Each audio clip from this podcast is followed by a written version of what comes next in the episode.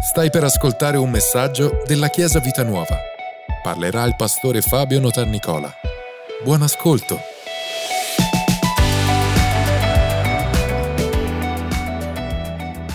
Oggi celebriamo i battesimi, è sempre una grande festa celebrare i battesimi e la dichiarazione pubblica di quello che stiamo, di quello che qualcuno ha vissuto, di un cambiamento. È uscito anche il sole, è venuto anche lui a vedere Alleluia, Chiara e Nino che fanno questo, questo passo. Ma prima di eh, ascoltare anche le loro testimonianze, desidero condividere un pensiero dalla parola. In realtà continuiamo con il messaggio di quest'anno, quest'anno Chiesa, sapete, la Chiesa, la sposa coraggiosa. Ho detto la Chiesa coraggiosa perché la sposa rappresenta nella parola, è un'immagine della Chiesa, la Bibbia inizia con un matrimonio, quello tra eh, Adamo ed Eva, e termina con un matrimonio, quello tra Cristo e la sposa. E la sposa è proprio l'immagine della Chiesa. Però abbiamo aggiunto a questo nome eh, un aggettivo importante, coraggiosa. Dite, coraggiosa. Alleluia, una chiesa, una sposa coraggiosa. Un po' perché ci vuole coraggio a sposarsi, sempre, comunque in ogni caso, quindi pensateci bene ma anche perché la Chiesa deve essere coraggiosa. E io oggi voglio parlarvi del coraggio. Perché oggi? Perché battezzarsi è un atto anche di coraggio. Ci vuole il coraggio, alzarsi in piedi e dire io ho accettato Gesù nella mia vita. Perché mentre dichiari questo sta dicendo io avevo bisogno di salvezza, io avevo bisogno di guarigione, io avevo bisogno di un salvatore e non potevo fare tutto questo da solo. Ci vuole coraggio alzarsi oggi in questo mondo e dire io credo in questo e decido di seguire Gesù per tutta la mia vita. Vedete, è molto simile all'impegno anche di un matrimonio, impegnarsi in matrimonio. Eh, ci vuole coraggio, ci vuole dire, perché non puoi sapere cosa accadrà domani, non puoi sapere cosa accadrà tra un anno, tra dieci anni, è un impegno. E, e quello di battezzarsi davvero è un atto di straordinaria fiducia e di, e di grandissimo coraggio. Una delle cose che mi ha convinto a, a dare nome appunto a, a, questo anno, la Chiesa coraggiosa, è anche un passaggio proprio che c'è in, in, in Apocalisse proprio uno degli ultimi capitoli della Bibbia, non vi spaventate, Apocalisse non è per incutere timore, ma per trasmettere forza e, e trasmettere alla Chiesa la grande vittoria di Gesù. Ma c'è un versetto che mi sempre mi ha colpito, perché Apocalisse 21, al versetto, al versetto 7 dice, chi vince erediterà tutte le cose e io sarò per lui Dio ed egli sarà per me figlio. È un versetto bellissimo, conclusivo di tutto quello che l'Apostolo ha visto prima, di questa grandissima visione della Nuova Gerusalemme e quant'altro, ma subito dopo dice, ma per i codardi, ma per i codardi, e poi fa un elenco, gli increduli, gli abominevoli, fa un elenco di persone, di categorie di persone che non entreranno nel regno. Ma la cosa impressionante è che la prima categoria non è, uno si aspetta i grandi peccatori, oppure quelli che hanno fatto, hanno ucciso, gli omicidi, no, dice i codardi. I codardi vuol dire i vili, per quelli che se la fanno sotto non c'è spazio nel regno dei cieli. Ve la state facendo sotto? Per i codardi, per i vili, e, e, ah, mi colpisce perché la prima categoria, la prima cosa che dice, oh fai attenzione, per i codardi, se non hai coraggio non c'è spazio, se non hai coraggio guarda non ci entri dentro. Prima, ve lo ripeto, dice chi vince erediterà tutte le cose. Quindi vuol dire che tutte le cose sono lì a portata di mano, ma c'è un rischio se hai paura, se hai timore, se non hai il coraggio di alzarti in piedi e dire io credo in Gesù, se non hai il coraggio, il coraggio di, di, fare una scelta, di portarla a compimento, mi spiace, cioè, ti stai perdendo tantissimo. E la prima categoria è proprio questa. Ci sono altre, in, questa parola codardi, vili, è una parola che anche Gesù ha usato con i discepoli è per questo che è una parola importante. In, Mar- in Marco capitolo 4, versetto 35, racconta un episodio che conosciamo tutti molto bene, E dice, in quello stesso giorno, fattosi sera, disse loro, passiamo all'altra riva. E i discepoli, licenziata la folla, lo presero con loro, presero Gesù così com'era, stanchissimo nella barca. Con, con loro c'erano anche altre barchette. Si scatenò una gran bufera di vento e le onde si abbattevano sulla barca, tanto che questa si riempiva. Egli intanto, Gesù stava dormendo a poppa, era lì sulla... cioè, questo macello Gesù dormiva. E dice e su un guanciale. Essi lo destarono e gli dissero, Maestro, non ti importa che noi moriamo? Ed egli svegliatosi sgridò il vento e disse al mare, Taci e calmati. E il vento cessò e si fece gran bonaccia. Poi disse loro, Perché siete così paurosi? Un'altra traduzione dice, Ma perché siete così codardi? Ma perché ve la state facendo sotto? E poi continua dicendo, come mai non avete fede? Vedete, fede e coraggio vanno di pari passo. Non puoi avere una fede attiva, una fede che funziona se hai paura. La paura è qualcosa che annulla completamente la, fede. E Gesù guarda i discepoli, interessante, guarda e dice, ma perché siete così codardi?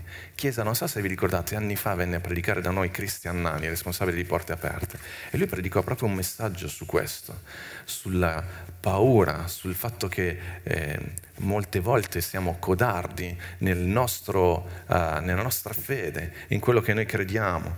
Eh, a questo passo è collegato un altro che conosciamo tutti molto bene, di quando Pietro cammina sulle acque. Voglio, non voglio entrare nello specifico dei vari passaggi, potremmo dire tante cose, ma voglio farvi vedere proprio entrare in questo discorso del, del coraggio. E voglio leggervelo subito. Dice che Gesù costrinse i suoi discepoli a salire sulla barca e loro stanno attraversando il mare, questa volta da soli, ma mh, Gesù non è con loro. La barca intanto si trovava al largo, siamo in Matteo capitolo 14, e dice che era sbattuta dalle onde perché il vento era contrario. Alla quarta vigilia della notte Gesù andò verso di loro camminando sul mare. I discepoli, vedendolo camminare sul mare, si turbarono e dissero, è un fantasma, e si misero a gridare dalla paura. Ma subito Gesù parlò loro dicendo, rassicuratevi, sono io, non temete. E Pietro rispondendogli disse, Signore, se sei tu, comandami di venire da te sulle acque e gli disse vieni. E Pietro, sceso dalla barca, camminò sulle acque per venire da Gesù. Ma veduto il vento forte, ebbe paura. E cominciando ad affondare, gridò dicendo, Signore, salvami. E subito Gesù stese la mano, lo prese e gli disse, oh uomo di poca fede, perché hai dubitato? Poi quando salirono in barca il vento si acquietò. Allora quelli che erano sulla barca vennero e l'adorarono dicendo, veramente tu sei il figlio di Dio. Il coraggio anche qua. Pietro ha camminato sulle acque. Vedete, noi ci concentriamo tanto sul fatto che Pietro è affondato. Oh, però Pietro ha camminato anche. Eh? Anche solo due o tre passi sulle acque, tanta roba. E gli altri invece sono rimasti sulla barca.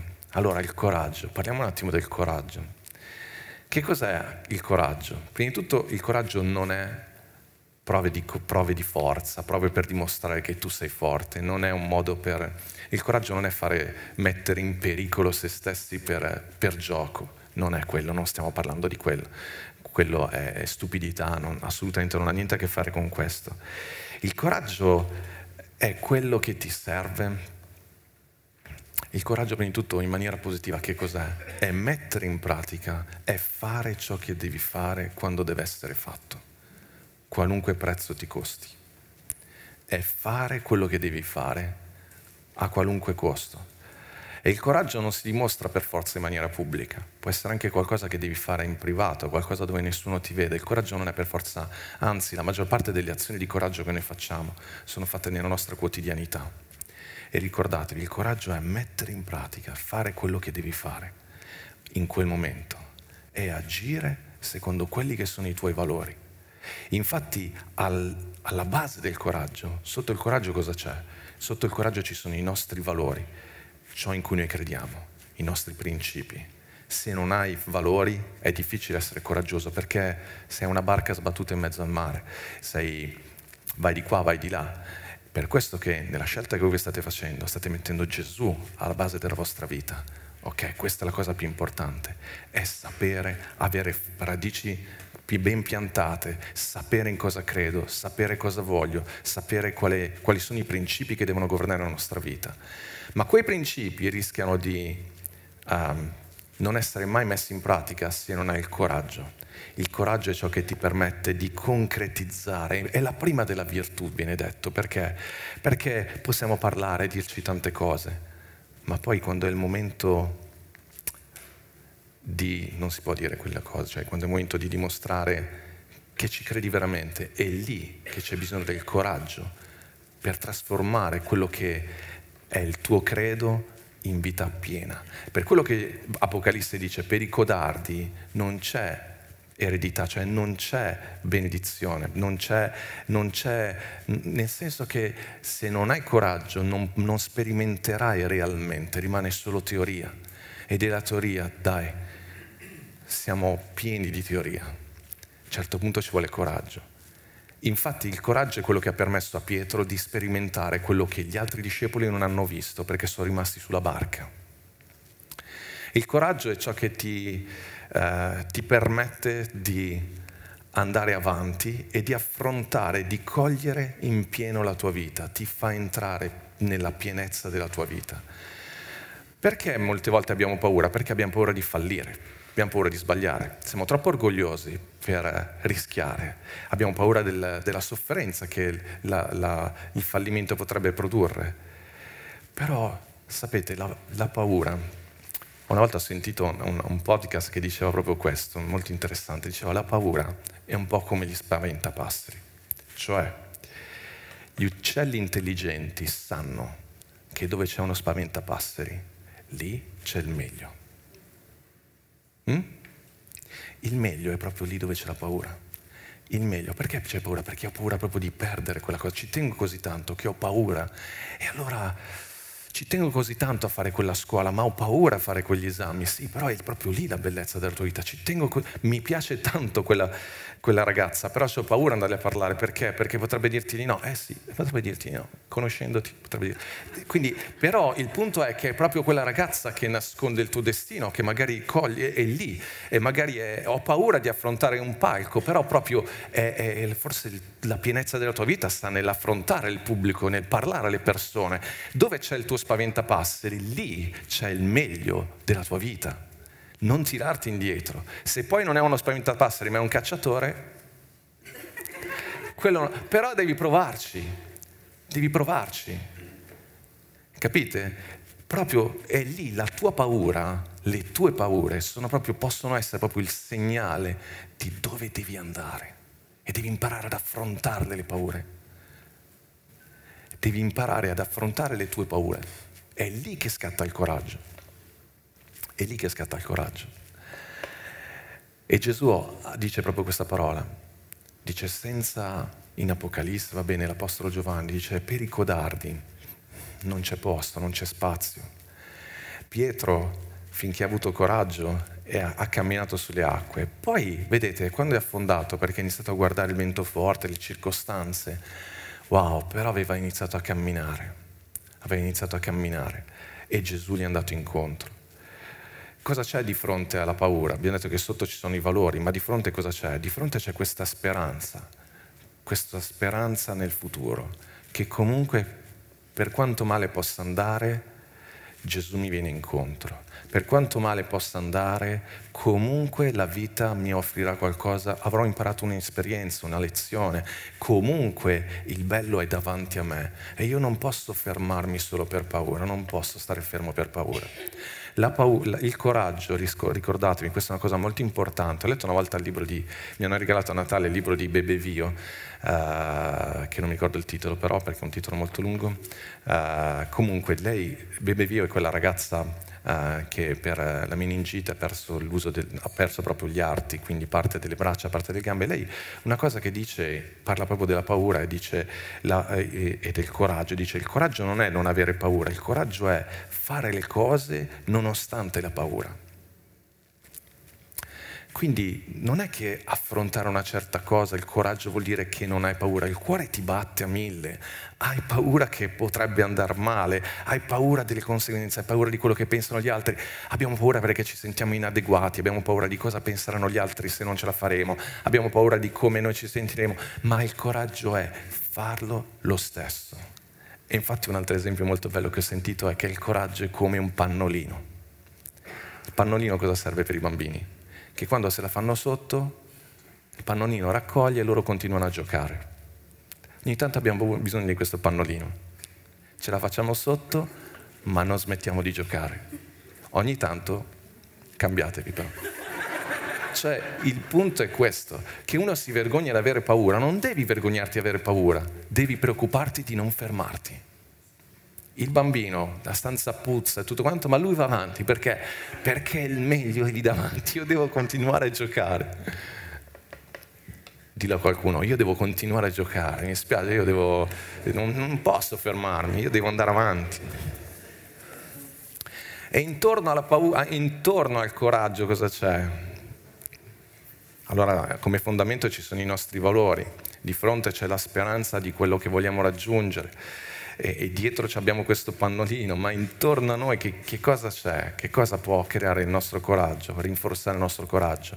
Sono altre persone che ti possono ispirare. Fai attenzione a non circondarti di persone che se la fanno sotto, che sono fermi lì, perché non ti aiutano.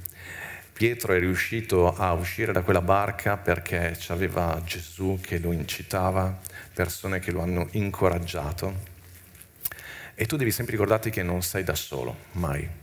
Voglio leggervi un, un brano di un, proprio un pezzettino di un libro eh, di Martin Luther King. Lui ha scritto questo, lui era un pastore, e quindi queste sono predicazioni che io copio così, no, sono predicazioni che io leggo perché sono di grande ispirazione.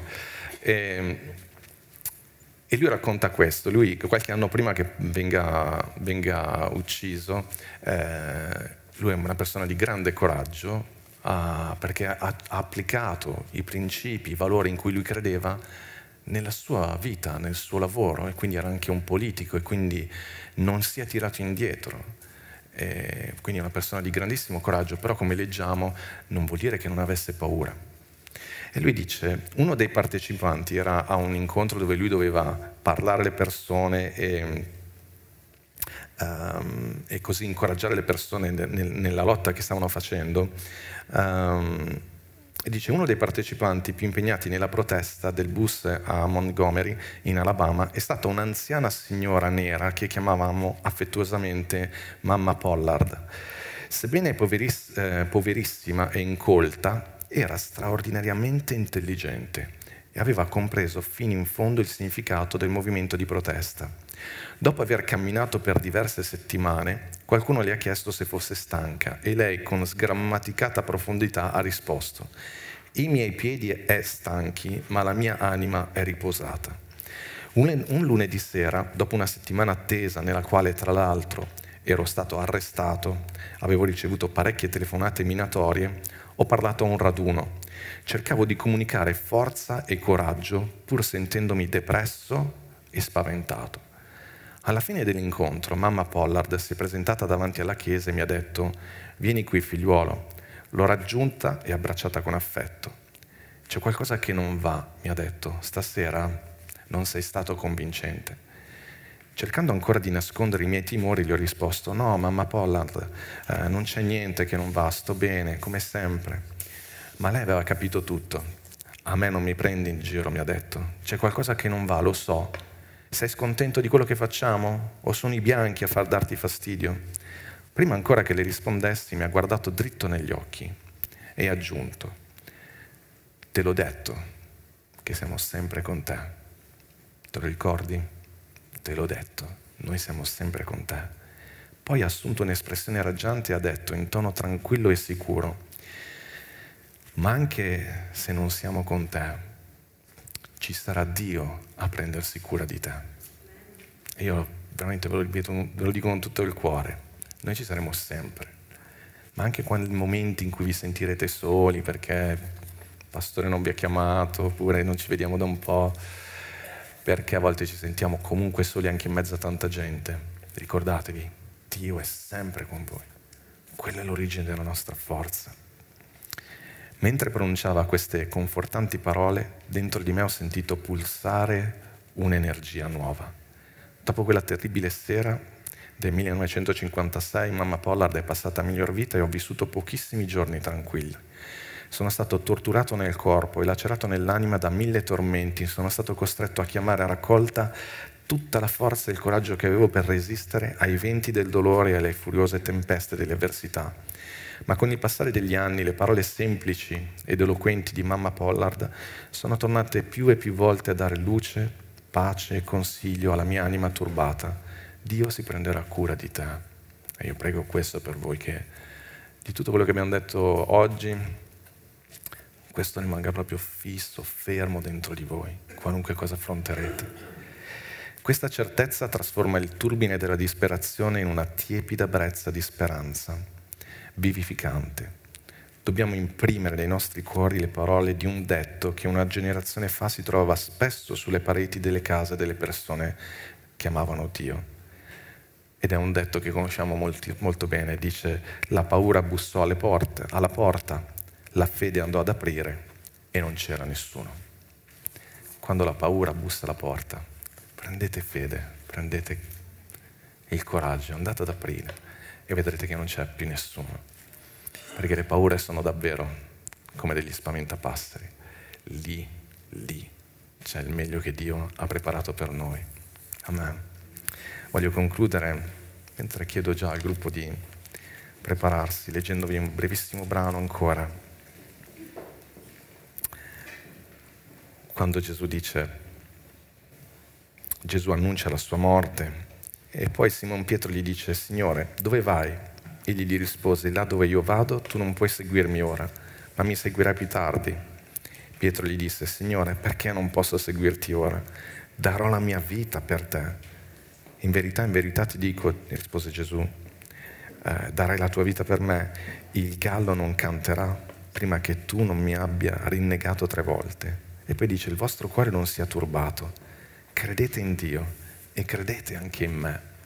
Il vostro cuore non sia turbato.